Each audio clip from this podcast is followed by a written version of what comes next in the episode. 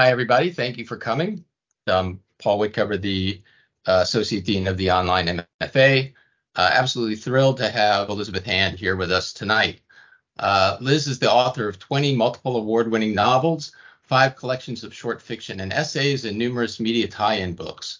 A longtime reviewer for the Washington Post and the magazine of fantasy and science fiction, her criticism and essays have also appeared in the Los Angeles Times, Boston Review, Salon, Village Voice, and numerous other publications. Her fiction includes the Cass Neary series, the supernatural thr- thriller Hokuloa Road, Curious Toys, for, featuring the visionary artist Henry Darger, and uh, five lucky attendees tonight will win a copy of that uh, incredible book. Uh, and Wylding Hall, a haunting on uh, and Wylding Hall, which is uh, uh, we'll talk about in a little bit in the Q and A portion of the evening. a haunting on the hill, which I happen to have a copy of right here, is Liz's follow-on to Shirley Jackson's classic, The Haunting of Hill House, and the first book to be authorized by Jackson's estate.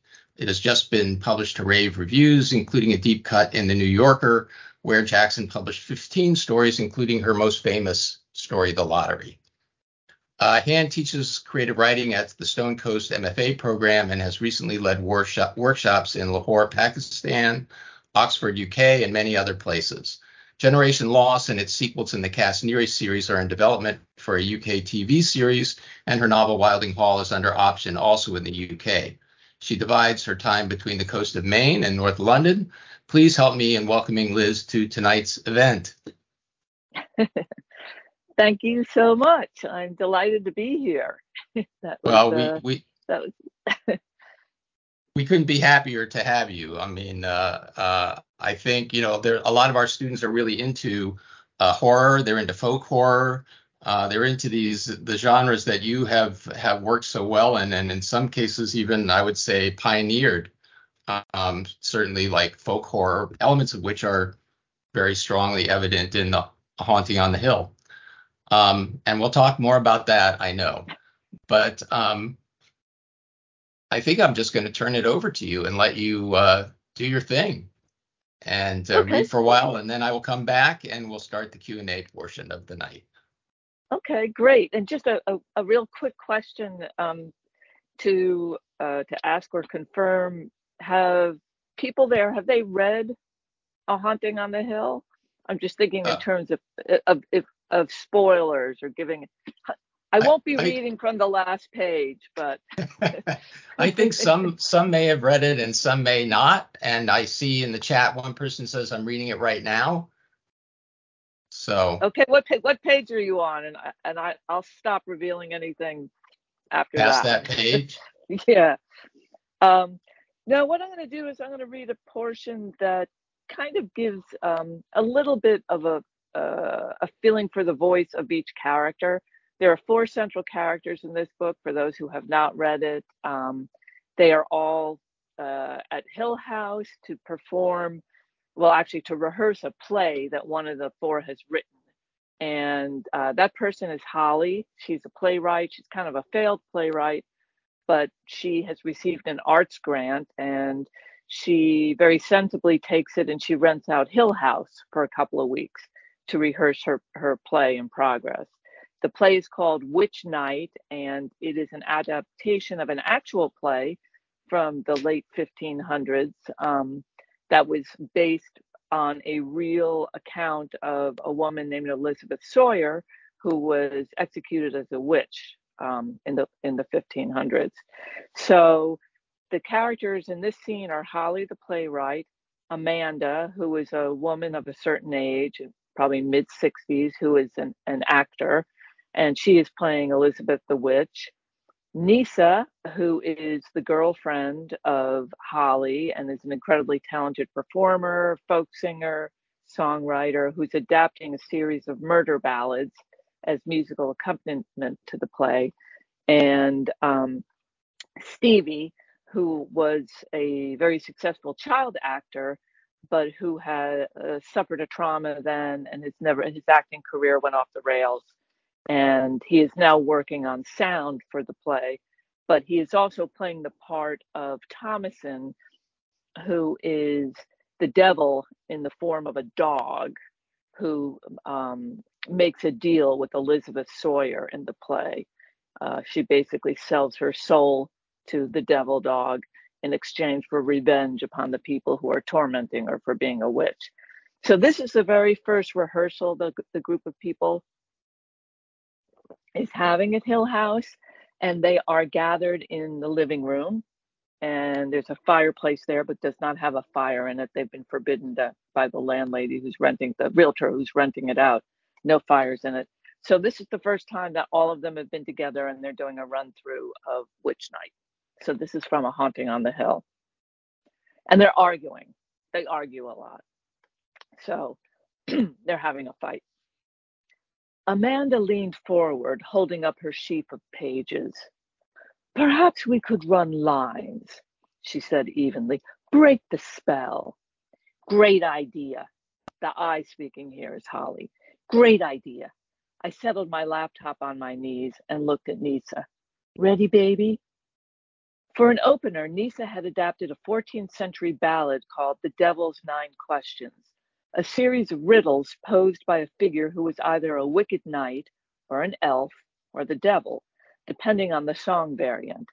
He intends to rape or kill, or both, the maiden who can't answer correctly. Nisa had changed the maiden to an old woman, Elizabeth Sawyer, the witch, who counters the devil's questions. What is sharper than a thorn?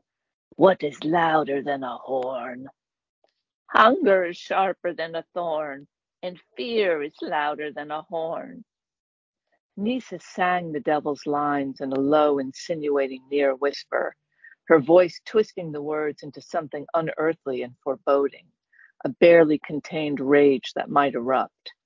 I'd heard her perform the original ballad before, but still the hairs on my neck stood up. Amanda's replies as Elizabeth sounded thin and unconvincing, more spoken than sung. Yet that worked in her favor. Her Elizabeth was out of her element, vulnerable. What is deeper than the sky?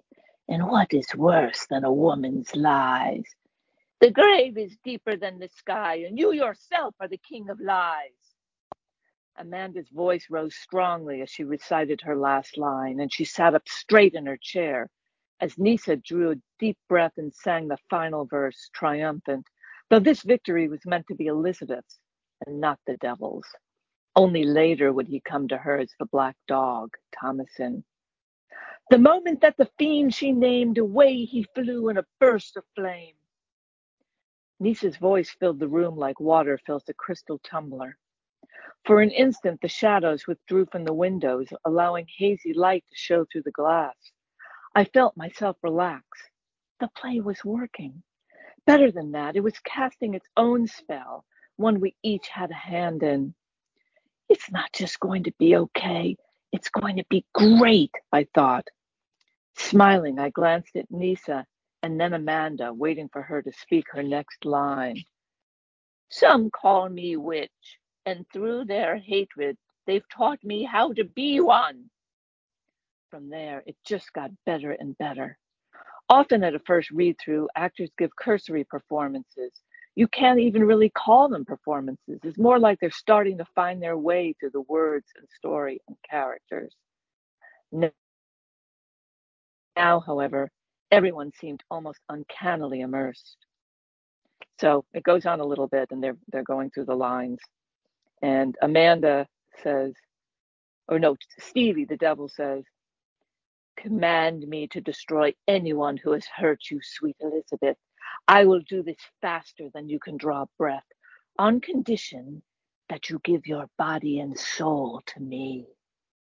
Stevie reached for Amanda's hand, his eyebrows lifted as his lips parted softly, waiting for her reply. But Amanda wasn't looking at him. She was staring at the fireplace. From behind the fieldstone chimney breast came a scrabbling noise, the frantic scratching of nails or claws, followed by a clatter like gravel falling from a great height. Stevie jumped to his feet as cinders exploded out onto the grate. The scrabbling grew louder and more frenzied. Stevie swayed as though drunk, his hands clawing at his ears. I tried to stand too, but my legs wouldn't move. The damper, I thought. It can't get past the damper. But the housekeeper had opened the damper. With a mewling shriek, a dark mass tumbled onto the hearth, a shape with too many legs and too many eyes. A charred log spun out onto the floor next to it, and Stevie barely managed to kick it back toward the fireplace. The writhing shape emitted a high pitched squeal, revealing its long legs and equally long ears, sparks that I had mistaken for eyes. Its lips peeled back in blackened petals, and Nisa screamed as it leapt from the hearth, bumping into her chair. Stevie grabbed the fireplace poker. Don't hurt it, shrieked Nisa. The black hair darted from the room. I stared after it, feeling like I had after listening to Macy's Lee's story, horrified and drunk, almost drugged. Holly! Someone grabbed my hand. Nisa. I lurched at last to my feet and ran into the main hall. The window beside the door had been left open, and without hesitating, the hare leapt through the gap to land on the veranda outside. I'll now stop there. No, you can't stop there. It's just getting good. Um, thank you so much for that. Uh, thank you so much for that reading. You know, one of the things that I love so much about your readings, Liz, is that is how actorly, how theatrical they are. I mean, you, you take on the the voices of your characters, and you can see in this book that your your characters are actors, or at least they're involved in the theatrical world. So can you talk a little bit about like the the connection of the the theater to your writing? Yeah.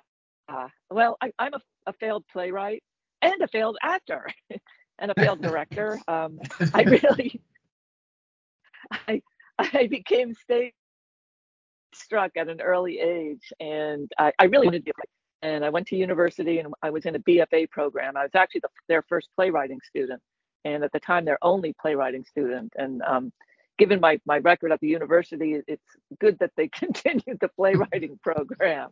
Um, I I left after three years, but um, anyway, I, I was not a good playwright, and I realized after three years that I, I never would be. That it was much harder to be a playwright than I had thought it would be, and probably harder than any, any other kind of writing but it's always kind of stuck with me that that was something I really wanted to do and I couldn't do. So for this story, Holly is, you know, somebody who kind of had a, a career as a playwright that was successful and then it got derailed. Um, and if you read the book, you'll find out why.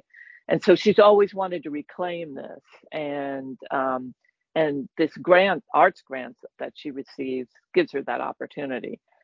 But even though I did not pursue a career as a playwright, I continue to be kind of stage struck. And I have friends who are performers or actors. And I've just always been really drawn to that aspect of the arts.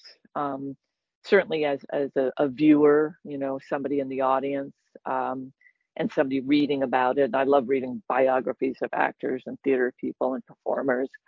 But it's also something that's just really fun to write about. And um, several of my books from from Winterlong, my first novel, um, which has a troupe of um, Shakespearean actors uh, traveling across this post-apocalyptic landscape, and uh, you know, it's not the best depiction or the most realistic depiction of an acting troupe, but it was it was fun to write it. And my novel Illyria also deals with um, a high school a group of high school students putting on a production of Shakespeare's Twelfth Night.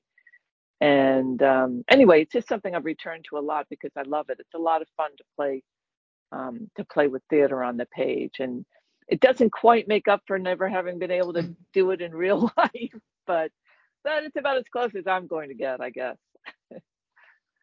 Right. I mean, it certainly gives you like uh, some amazing characters, like uh, like Nisa and uh, and Amanda, especially in in this novel. I mean, the the the clash of egos is one of the great things about this novel. Just watch them, uh, watching them uh, kind of play off against each other. yeah, it's a lot of fun. I mean, it's it's sort of you know when you wind up when you wind up actors and put them in a room together, you, you, know, sparks fly. And, and if you're lucky, you know, the sparks ignite a fire and you get to see something wonderful happen on stage. But that, that doesn't always happen, you know. Um, but it's a lot of fun to, you know, again, in a book or, or a play or, or fiction, unlike real life, you, you can really play with this without having hurt feelings and people storming off the stage and the entire enterprise come crashing down. Um, let me ask you a little bit about the about the novel itself, and and beginning with with its very existence. I mean, um, this is a novel that's the kind of official sequel um, to uh, Shirley Jackson's famous novel, The Haunting of Hill House. Um, you received the permission and support of the Jackson estate uh, in order to write this novel, and you're the first person that they've given that kind of permission to. Can you tell us a little bit about how that came about? Yeah, well, they the, the Jackson estate had approached me about eight or nine years ago, uh, and we spoke at that time and, and asked me if I'd be interested in doing this. They they actually were talking to two other writers as well, and I said, yeah, it sounded great, and you know, I wrote up some sample chapters, and uh, they said, oh, this is great, and um, then it, the I, you know, I, I never really found out what happened. I think what happened is that they had something come on, you know, come along with a, you know, a movie or the TV series maybe, and they backburnered the project, and which. I was mm-hmm. fine with. I was like, yeah, you know, there was no um, acrimony or anything. It was just like, it, we'll we'll revisit this another time, and I said, fine. So then during the pandemic in 2020, um, the agent for the estate got back in touch with me and said, you know, what would you think about doing this project again? And I said, that'd be great. I would love to. So we kind of, you know, he and I and um, Laurence, who is Shirley Jackson's oldest son and the executor for the estate, we had a number of Zoom meetings in which we kind of tossed around different ideas, trying to think of, you know, how we could revisit Hill House. And I came up with this idea, which was basically, let's put on a show in Hill House. what could go wrong? what could possibly go wrong? Exactly. Uh, and and so they were like, oh yeah, that, that sounds great. So um, so that's what happened. You know, then we went to my my publisher, and they they were like, okay, yeah, go. And and so I went. Um, but yeah, it was it was a lot of fun, and and it was not, you know, it was something they had come to ask me to do so i had not you know it wasn't like i had uh had been sitting all this time you know or for my entire life dying to to write a follow on to the haunting of hill house. But given the opportunity to do it i jumped on it and it was also like you know no pressure right? Right. So, a nice a so, nice little pandemic project. Exactly. It was my nice little pandemic project. But, but i mean uh, yeah you're you're like the perfect person to write this, I think, because I mean you are so steeped in uh, ghost stories and and you know the literature of haunted houses. You you know Shirley Jackson's work backwards and forwards. I mean, it really is. They made a really wise choice, I think, in in reaching out to you, and the book book really testifies to that. I think. So. Well, thank you. It it was fun. I mean, it was it was especially fun when it was finished. yeah there was a certain amount of anxiety as to, you know, I, I did feel, I felt like I did pull it off when I finished it. You know, I, I felt like, okay, sometimes I finish a project, I'm like, eh, didn't quite do it, but that's the best I could do. But with this one, I felt like, yeah, I hit my mark. And when Laurence said that he really liked it, you know, he, he loved it. He, he thought the ending was great. You know, he thought it was terrifying. And, and I was like, okay, that, that was good. At that point, I felt like, even yeah. if nobody else liked it if if he you know felt that i had done well by his mother's work and this this great classic work of her of hers um then i felt okay. So yeah so that was good. That's an incredible testimony from him i think. Well well earned. Um liz the way we, the way we do this is we kind of tag jacob and i kind of tag team our um our guest and i'm going to bring him on now and and turn over some questions to him Thanks, Paul. Uh, so yeah, you admit obviously there's there's a clear uh, a connection to uh, the haunting of Hill House that and uh, you, you pay homage to it very well without giving away too many details of of, of the horrors that encapsulate these uh, people's lives while they while they're um, in Hill House uh, rehearsing for this play and stuff. Um, I also noticed, and in fact, in, in the excerpt that you've read, um, you have you know revised murder ballads uh, throughout the the novel. You have references to ancient Greek tragedies. Amanda will often bring them up, and Holly or Nisi will finish the the line from the Greek tragedy. Um, there's details about toy theaters, which um, for those who are unfamiliar, they're they're printed they're usually printed on paper and cardboard, and they were kind of based on popular plays, and they'd hand them out. Really popular in the 19th century. They're kind of making a comeback now too. Um, there's even references to uh, songs like uh, uh, Sister Europe by uh, Psychedelic Furs, which I have to admit, I and I'm no spoilers or anything, but I did listen to Sister Europe during that moment in the book just to really, really immerse myself in it. Um, I think there's even a reference to um, uh, Nirvana's Unplugged album with Kurt Cobain and everything. So, uh, how much research like went into uh, these forms of entertainment that you kind of like interspersed into the novel? Like, what made you choose them for this particular story? Well, basically, these are all things that I love.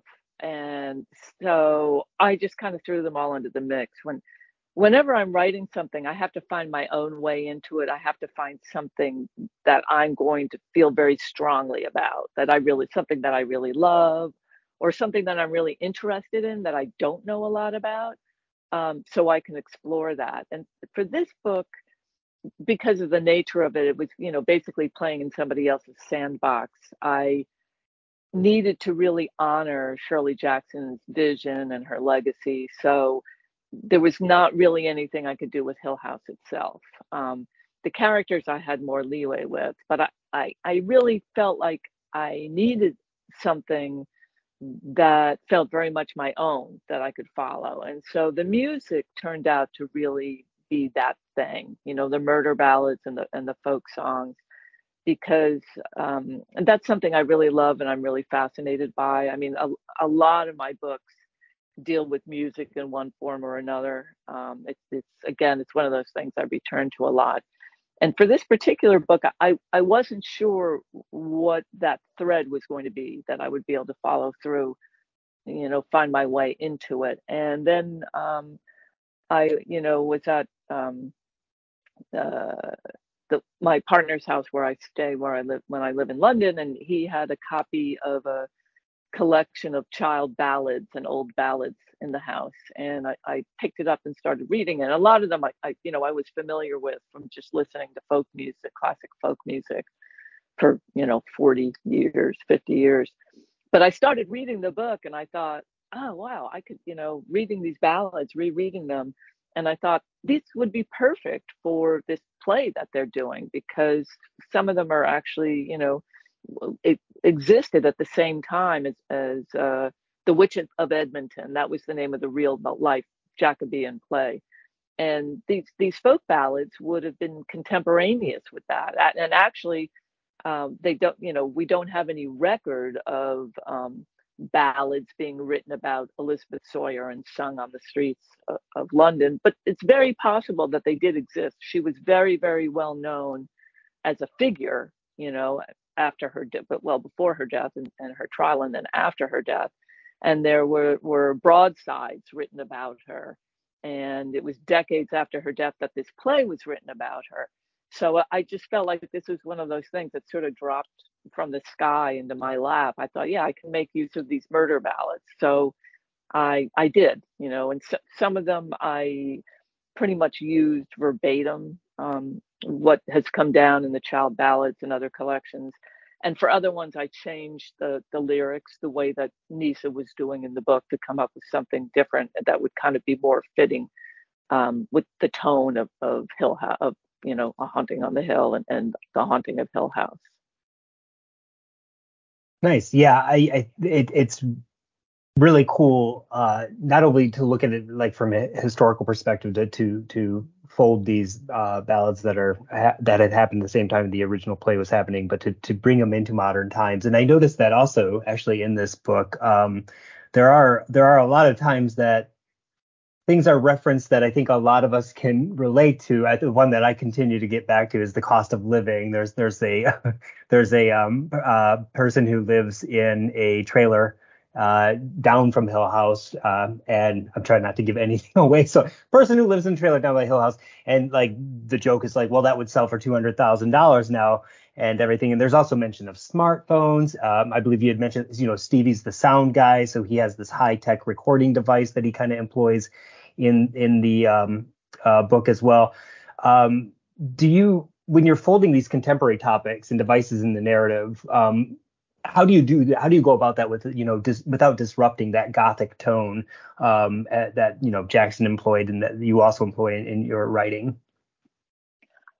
That's a great question. Um, I think whenever I approach um, a supernatural story like this one, it, what's really important to me is for whatever I write about, for it to seem as though it could really happen.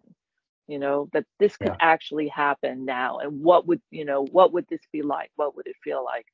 So I could see the events in the Hill House, you know, actually occurring, maybe. Never happened to me.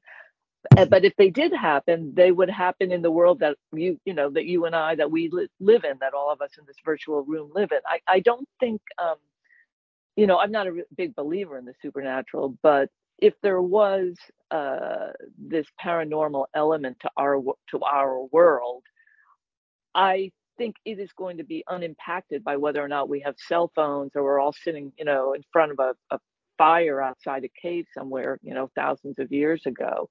So I felt like just having those modern trappings here, just made in, in, here in the novel, um, would just add to the verisimilitude and, and just sort of the, this feeling like, oh wow, this maybe this could actually happen. You know, mm-hmm. obviously it could not. There's a suspension of disbelief, but but I was also playing with the sort of post it's a post pandemic novel and one of the things that's in there, you know, Holly and Nisa in particular, you know, talking about um, just getting out of the city and and getting away for a few days i think you know during the pandemic we were all trapped inside our homes and uh, not able to escape not able to escape our own heads our, our own families our loved ones um, or else being very very isolated and on our you know on our own.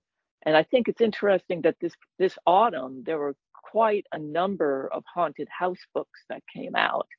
It was like all of a sudden this was you know some years everybody's writing a vampire novel some mm-hmm. years everybody's writing a you know a zombie novel and this year it seemed like everybody was writing a haunted house novel which you know i, I had no clue until i started seeing the lists of all the books that were coming out and, in the you know yeah. and of course they they slant them all to come out around halloween i was like oh right. my god there's like everybody has written what you know has George George Saunders has probably written one. Every you know all of these people are are writing uh, haunted house books, but I I do think that that was sort of um, you know uh, an aftermath of, of the pandemic. I think this was you know I think people tend to write horror or supernatural stories of this type where we're kind of working something out as a culture. Yeah. You know, we're sort of working something out in the zeitgeist.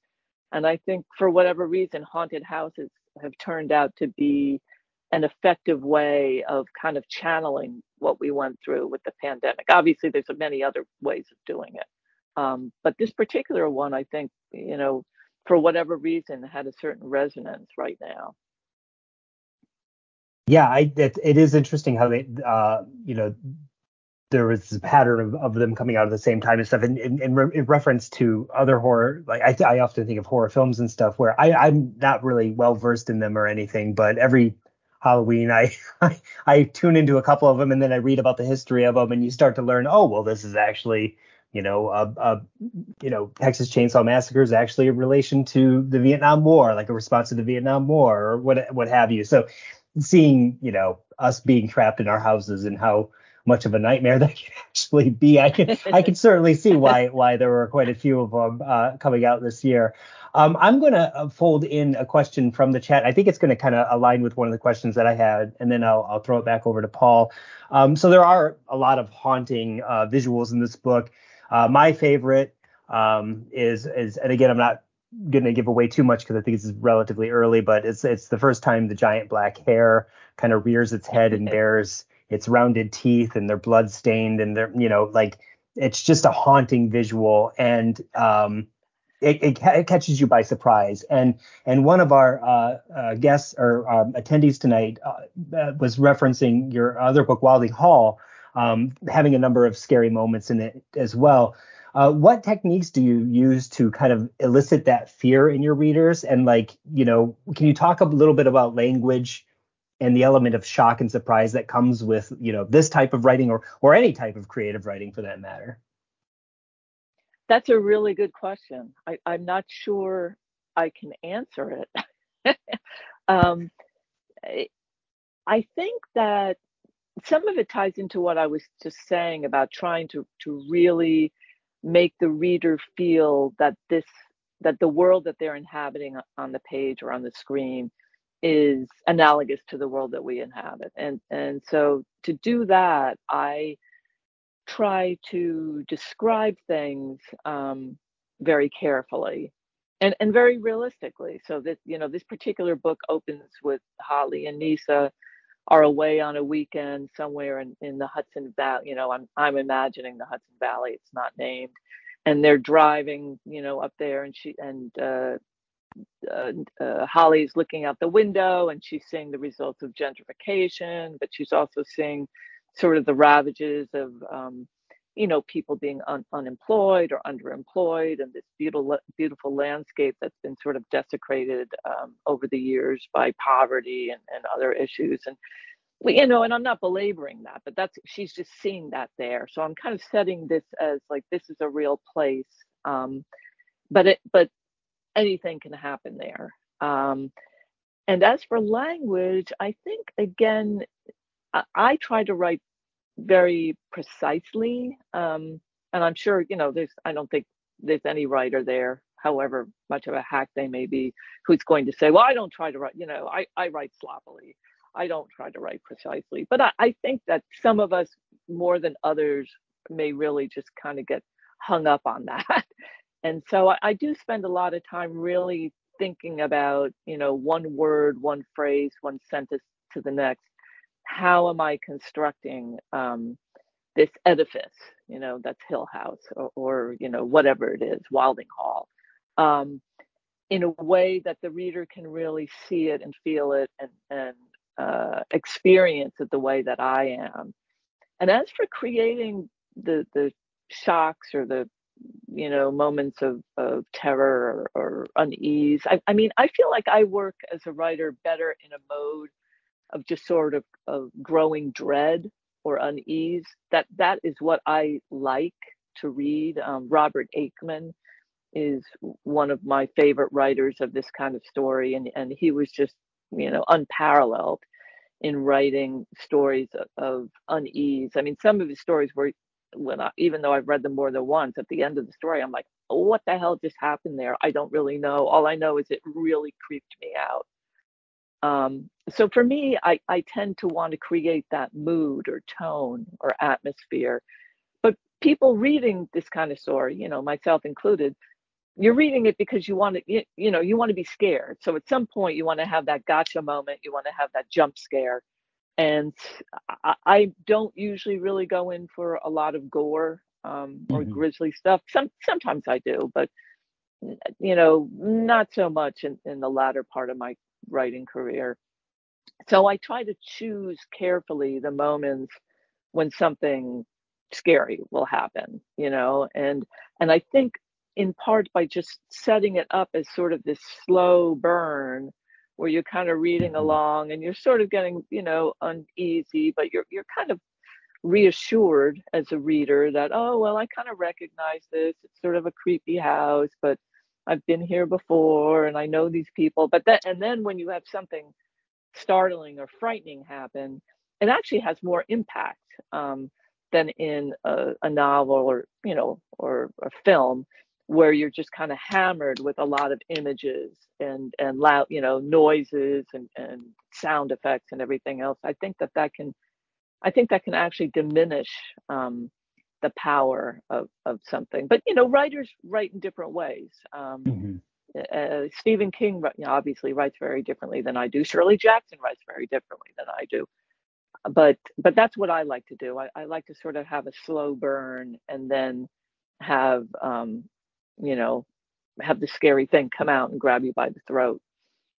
and you certainly and you certainly notice it in a haunting of the hill, um, where I mean, again, the the the pacing and and and and, and movement of these characters and stuff is is such that like a lot of the unsettling parts is just the silence or the or the like the unknowing and then it's just some like very like these these things that kind of shock or thrill us are are kind of low key they're not they're not like suddenly you know suddenly an right. explosion, right? Right. And you know what I mean? And stuff. And I think that's where it, it really those visuals stick with you.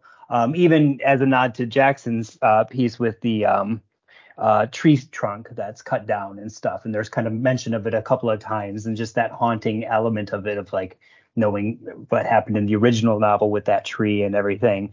Um, yeah, so thank you. Um, Paul, I'm going to hand it back over to you so you can ask a question. We got a few in the chat as well. Yep. Thanks, Jacob. Yeah, uh, I'm going to actually kind of build on on what Jacob was just talking about, which is pace. Um, and I wondered, and this this is also kind of drawing on a question from uh, one of our uh, attendees in the chat, um, who, who, called attention to the fact that the chap there's many chapters, they're they're short chapters, um, and can you talk a little bit about why you decided to do it that way and um, how writing a, short chapters like that impacts the pace? I mean, are you still able to vary your pace when you structure a novel that way? And if so, how do you do it? Well, I didn't used to write books with short chapters. Um, as you may remember, I tended to write books. Some books were only one very, very long chapter. But uh, I noticed over the last 10 years or so, probably because of our, you know, decreasing attention spans, that more and more novels were being written with very short chapters, kind of more like sound bites. And and I and I thought they were effective. I can't remember when you know what the book was that I read that this really hit me, but there was a novel that I read and I thought, oh, I see what this is, you know, what, what they're doing here. They they have all these short chapters, and it's and it, it makes it very readable. You want to keep going. So I I kind of stole from that, and I thought, all right, I I was whatever it was I was writing had longer chapters, but I would just find a place within the longer chapter to to cut it off um, and truncate it. You know, I would just go through and I'd be like, oh yeah, I can end it on this sentence, and you finish that sentence and you're you're going to want to know what the next sentence is. Um, so I just kind of trained myself to um, to either write those sentences right off the back or write you know those uh, paragraphs pages right off the bat or else to go back through the chapter and find where those breaks were um, and i think it is a very effective way of, of um, hooking a reader and keeping them reading i think you sacrifice something there i think you sacrifice you know, sort of a, a slow build and detail and perhaps some involvement, deeper involvement with your characters, you know. Um, left to my own devices, I am not sure that I would write that way. I'm not sure it's my favorite way of writing, but I, I think it is an effective one.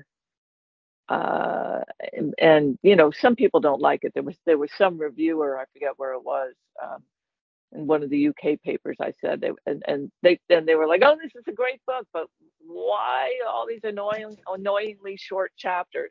And that was the only that was the only review that that called me out for that because every you know everything else is pretty much, "Oh yeah, I love the short chapters. You could keep going." So you know, in a way, it's kind of a cheap trick. Yeah. Um, I I I think personally the most effective narrative mode for supernatural fiction is the novella. I think a novella is perfect. I think some of the greatest um, supernatural stories that have ever been written are novellas. You know, The Turn of the Screw. I mean, even The Haunting of Hill House is a pretty short novel, but um, Oliver Onions, the Beckoning Fair one. Uh, if you think of Heart of Darkness, it's a horror novel. You know, that's a short book. And I think yep. it's because when you're reading a novella, it you know it ideally can be read at, at one sitting. You know, you you could sit down, you pick up a novella, and and a novella technically is you know something between I think seventeen thousand and, and forty thousand words. I think that that's the definition of a, a novella, or, or you know roundabouts. But you're picking that story up and you can read it at one sitting, which means the the writer, if they're doing a good job, they're casting a spell over you, which I think is very important, especially important in, in horror and, and supernatural stuff, because you really have to have that willing suspension of disbelief. You really have to have the reader lulled into thinking that this could really happen. And you're building this sense of dread and unease and fear. But every time the reader closes that book, all of that goes away. Whatever tension you are building, I don't care how good a writer you are. If you are, you know, writing something and the reader is on the edge of their seat, but if they close that book, if they stop reading for any reason, all of that leaches away. So the next time they go and open that book up again and pick up the story again, they have to build all that back up, you know, and the writer doesn't know at what point they're going to put down the book. So you you know i think it's a very i think it's a good exercise if you really want to write this sort of thing to, to really just to try sit down and try to write a novella. It, it's sort of you know it, it's almost like you're just telling a story to somebody and in one sitting you know the way you would tell a ghost story. I mean obviously we can you, you could be like scheherazade and you're telling a different story every night to kind of you know keep the king from killing you but um but i think for you know a reader to be able to just be immersed in that world and not have that interruption. And I think that's one of the things that the short chapters do, you know, conversely, is that they keep you reading to the end. Ideally, you would sit down with this book or any book and just read it from page one to the last page. But, um, you know, I'm sure that doesn't happen very often. It's too long. Yeah. Maybe the short chapters also make it easier to kind of pick up that sense of dread. You know, again, at the you can kind of you put it aside, put the book down. Hey, you got to work tomorrow, right? So you put the book down, you pick it up again the next evening, and the short chapters kind of throw you back into the momentum that you had, you know, set aside the previous night, perhaps.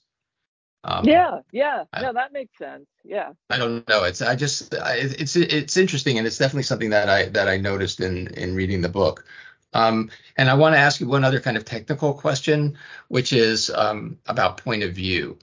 Um, because the book opens in the first person point of view and from Holly as as our narrator. And we we follow Holly for quite a few chapters. I think it's like I don't know it might be 20 some chapters or so before uh, another before the the point of view changes to third person and another character's perspective comes into the novel. And from that point on uh, the chapters vary, um, and there's a first-person perspective of Holly that continues throughout the entire novel, interspersed with um, point of view chapters in the third person from various other characters, Amanda and Stevie and and Nisa.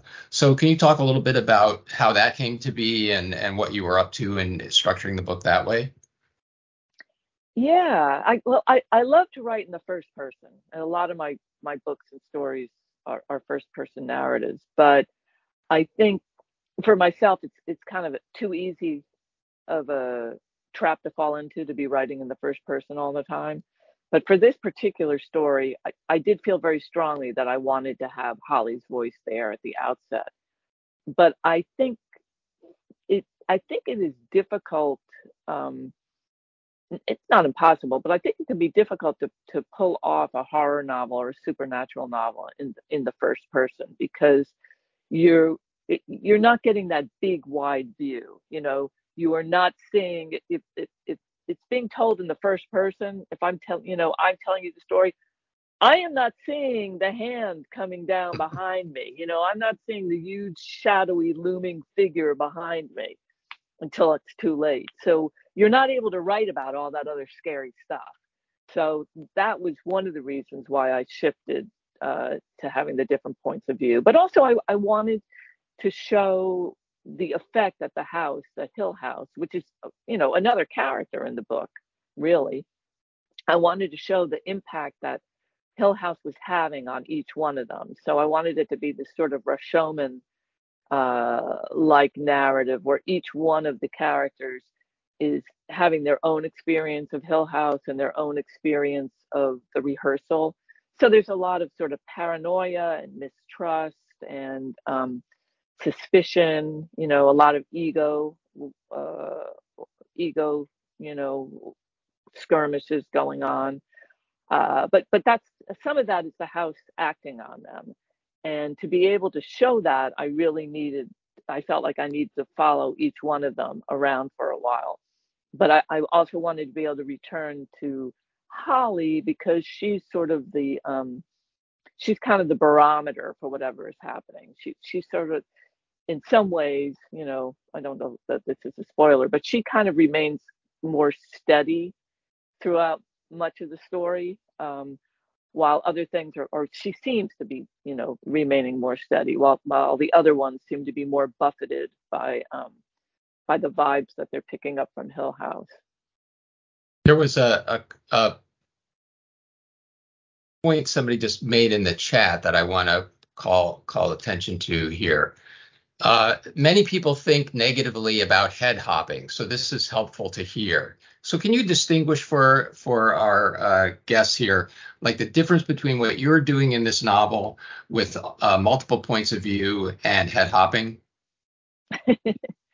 um, I, am not sure that I can. I, I guess head hopping is to me that would seem like you're just kind of a more random shifting points of view without necessarily thinking about the impact it's going to have on a reader, if it's going to make any sense or not. And, you know, um, I tend to think a lot in cinematic terms. And if you're watching a movie in which it's just constantly shifting from one point of view to another, the camera is constantly changing an angle, um, so you, you're not sure who is seeing what or why. Um, that can be very confusing and, you're not going to be able to really develop an emotional attachment to any you know point of view and you because you may not know whose point of view it is. And obviously some films are made um, to confuse the the viewer.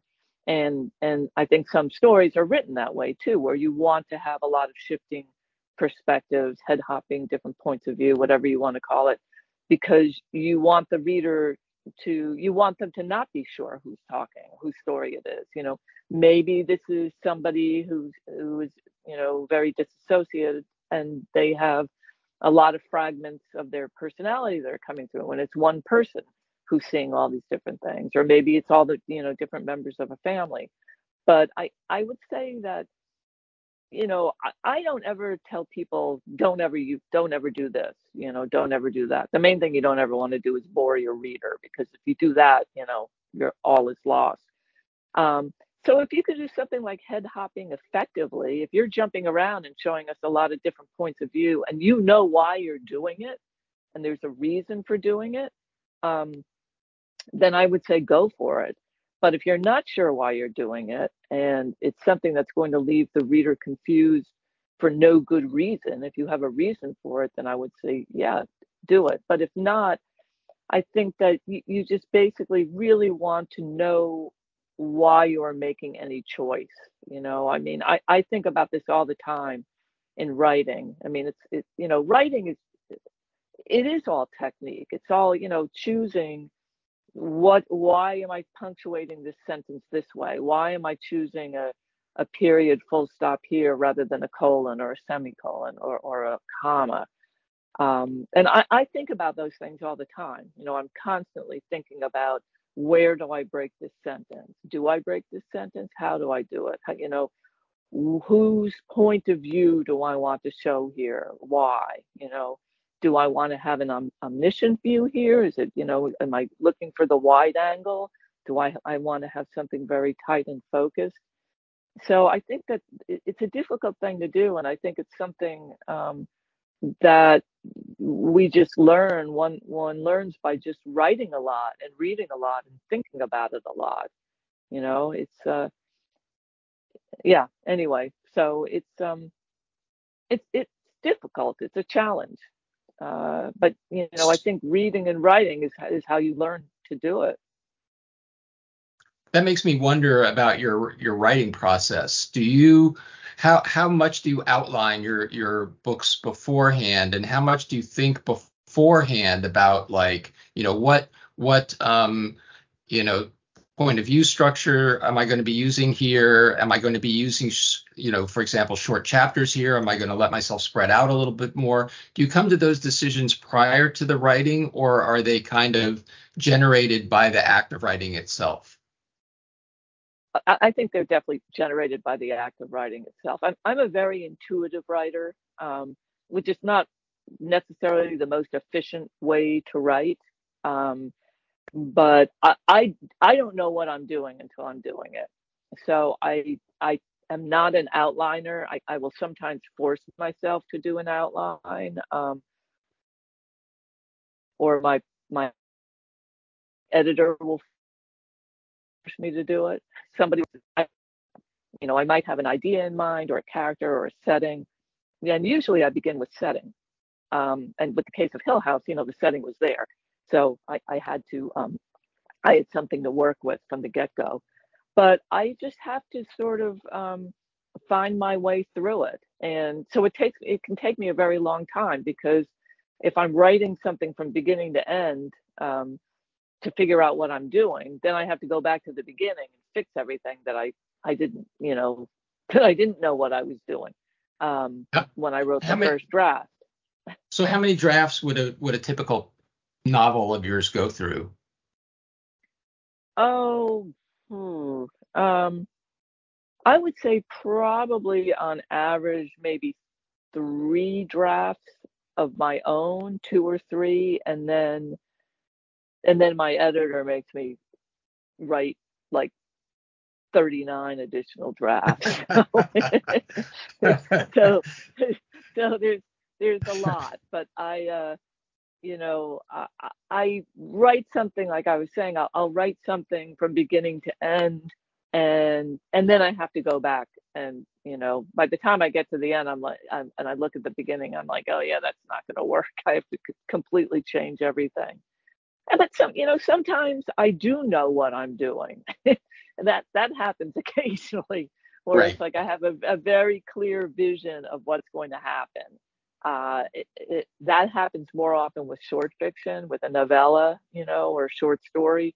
Um, I'm trying. I, I can't think off the top of my head if it's ever happened with a novel, but I, I'm sure it has somewhere at some point. And with this this particular book, with the haunting on the hill, I you know I knew that um, I knew you know going into a haunted house story, you kind of know what's going to happen. A bunch of people are going going to go into a haunted house and you know they're not all going to make it out again.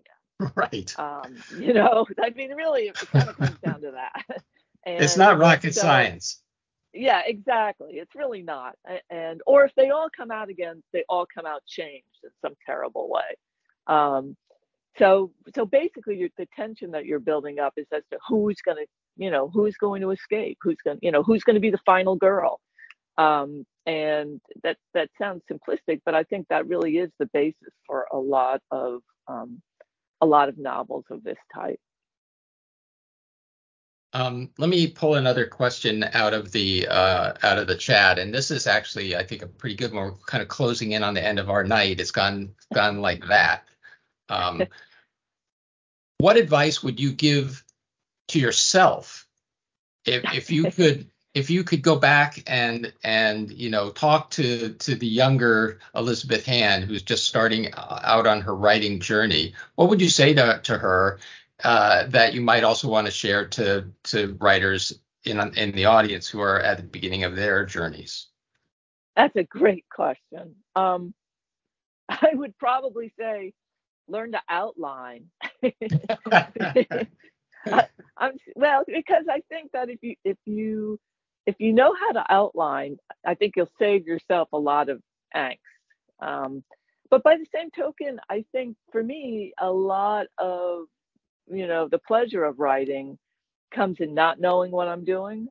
Um, so I would say that the you know I, I actually would say outlining is a very useful skill to develop if, if your brain works that way and if it doesn't, I would say um, one of the most crucial things is just to, you know, they, this is something we hear all the time, but to to try to write every day. Um, but if you can't do that, to um, you know, to be thinking deeply about it every day, to just be thinking about it, um, and and thinking about it when you're reading something, you know.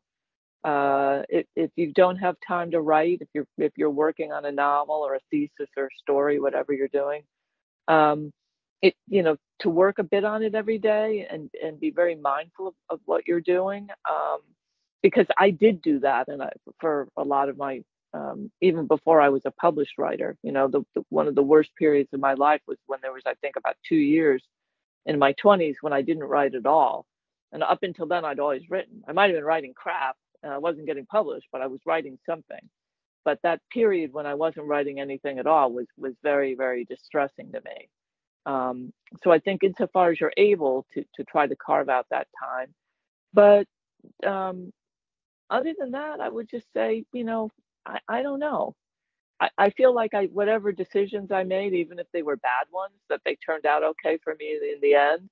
I may have been a really bad playwright and failed at that, but I was able to make use of it now you know right. so you know so i would say something to think about is just you know all the things that seem to be failures may actually turn out to be the stuff that when the time comes you will actually be able to make really good use out of. You know that might have been good advice for me to hear because i i failed a lot. Um, but a lot of the things i failed at i actually have been able to um, to make use of in my writing you know much much later. So they turned out to be you know good things in a way, fortunate fails. So um, I don't know if that's actually advice that anybody can follow, but but it, it worked for me. no, it's a great perspective to have. I mean, in a lot of cases, I think you know, unfortunately, you ha- you have to go through those those those horrible things and and have kind of an accumulation of years go by before you start to realize, oh, I I can use that that terrible thing that that you know almost killed me 20 years ago. but um, well, we're coming to the to the very end, so I want to bring uh, Jacob back on. Jacob, do you have any last uh, questions? I think we have time for one more, probably. Um, yeah, I think I mean I, I can keep it pretty simple and stuff, and just simply ask, uh, what's next for you, Liz? What's what's on what's on the docket now? uh, I'm working on uh, a novel uh, that's sort of a, a I don't know if you'd call it a mashup of gothic and, and noir, but it's um, it's something that's loosely inspired by Daphne du Maurier's Rebecca, and it's sort it's it's a queer reimagining of that of the two central characters of, or two of the central characters from the novel, Rebecca and Mrs. Danvers, and the two of them um, uh, meeting and and you know being in love and having this relationship uh, in 1920s London and and going on a killing spree. Love it. so it's it's actually it's it's actually fun and um, it's not being done you know with the permission of the Du Maurier estate or anything. So it's not it's not uh, a prequel or a sequel or anything like that. It's just sort of um, was inspired by that because you know if, you, if you've read the book or seen the movie you know that rebecca and mrs danvers you know you know they had a thing. I mean it's like so obvious. And everybody know everybody knows that. So i'm just kind of you know i'm just taking that and running with it. With and well, and murder. Yeah there you go. Well, murder sells, and that sounds like a really great uh, premise. Honestly, uh, um, I'm looking forward to to hearing more about it and seeing more about it in the future. Um, well, we're at nine o'clock. I, I, can't believe that we've we've gone through a whole hour that quickly and stuff. Um, so I'll, I'll, wrap it up now and uh, just thank you again, Liz, for sharing your uh, latest work with us today. A haunting on the hill. Go pick it up at your local bookstore. I picked mine up at Bull Moose. Pick yours up wherever you live. Um, and for more about uh, Liz's work, I, I did post it in the chat, but I'll post again as her website as well as her uh, social media handles and everything as well. Um, so thank you. Thanks again, Liz, for coming. And and we're so glad that everyone else was able to join us this evening as well. Um, Word for Word is going to be taking a break for the month of December, um, but we'll be returning on January 24th. That'll be our annual Penman Review Fall Fiction Contest winner spotlight. Uh, that's always a great event. We usually have four or five uh, of the finalists read their work for us and, and, and answer questions and stuff with the audience. So uh, stay tuned for that and keep an eye out for um, uh, announcements about that in your courses or uh, through uh, new emails. Um, uh, thanks again to you, Liz, for another great night. Um, You're very yeah. welcome. Thank you. Thank you for having me. It was it was a lot of fun. yes, it was a delight. All right. Well, take care, everyone, and have a great night. Okay, you too.